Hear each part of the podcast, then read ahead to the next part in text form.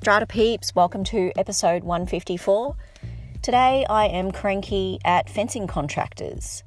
So I have a, a couple of fencing projects that, that need to be taken care of. Uh, one fencing project, the first quote I got back from my contractor within two weeks, that was in November of last year, so I was really pleased. The value of the work meant that the committee were required and they gave instructions to go out and get a second quote. And that's where everything seems to have fallen apart. So I'm now up to my third fencing contractor for that second quote so that the committee can get a comparison. Obviously, I've borrowed the scope of works from the first quote.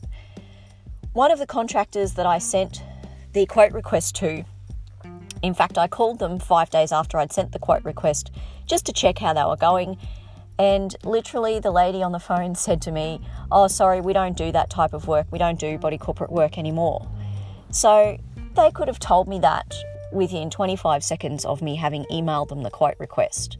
Instead, I lost an additional five days waiting until I had that information. So I'm very, very unimpressed. The other thing that is troubling is that at the moment there are a couple of bodies corporate with um, I guess what you'd call shoddy or overnight fencing contractors that have managed to get a deposit. Now, look, paying a deposit for fencing work, that's perfectly normal, but when you pay a deposit and then suddenly the fencing company stops returning calls, um, you don't know how to get in contact with them, and they certainly don't show up and do the work, that's troubling.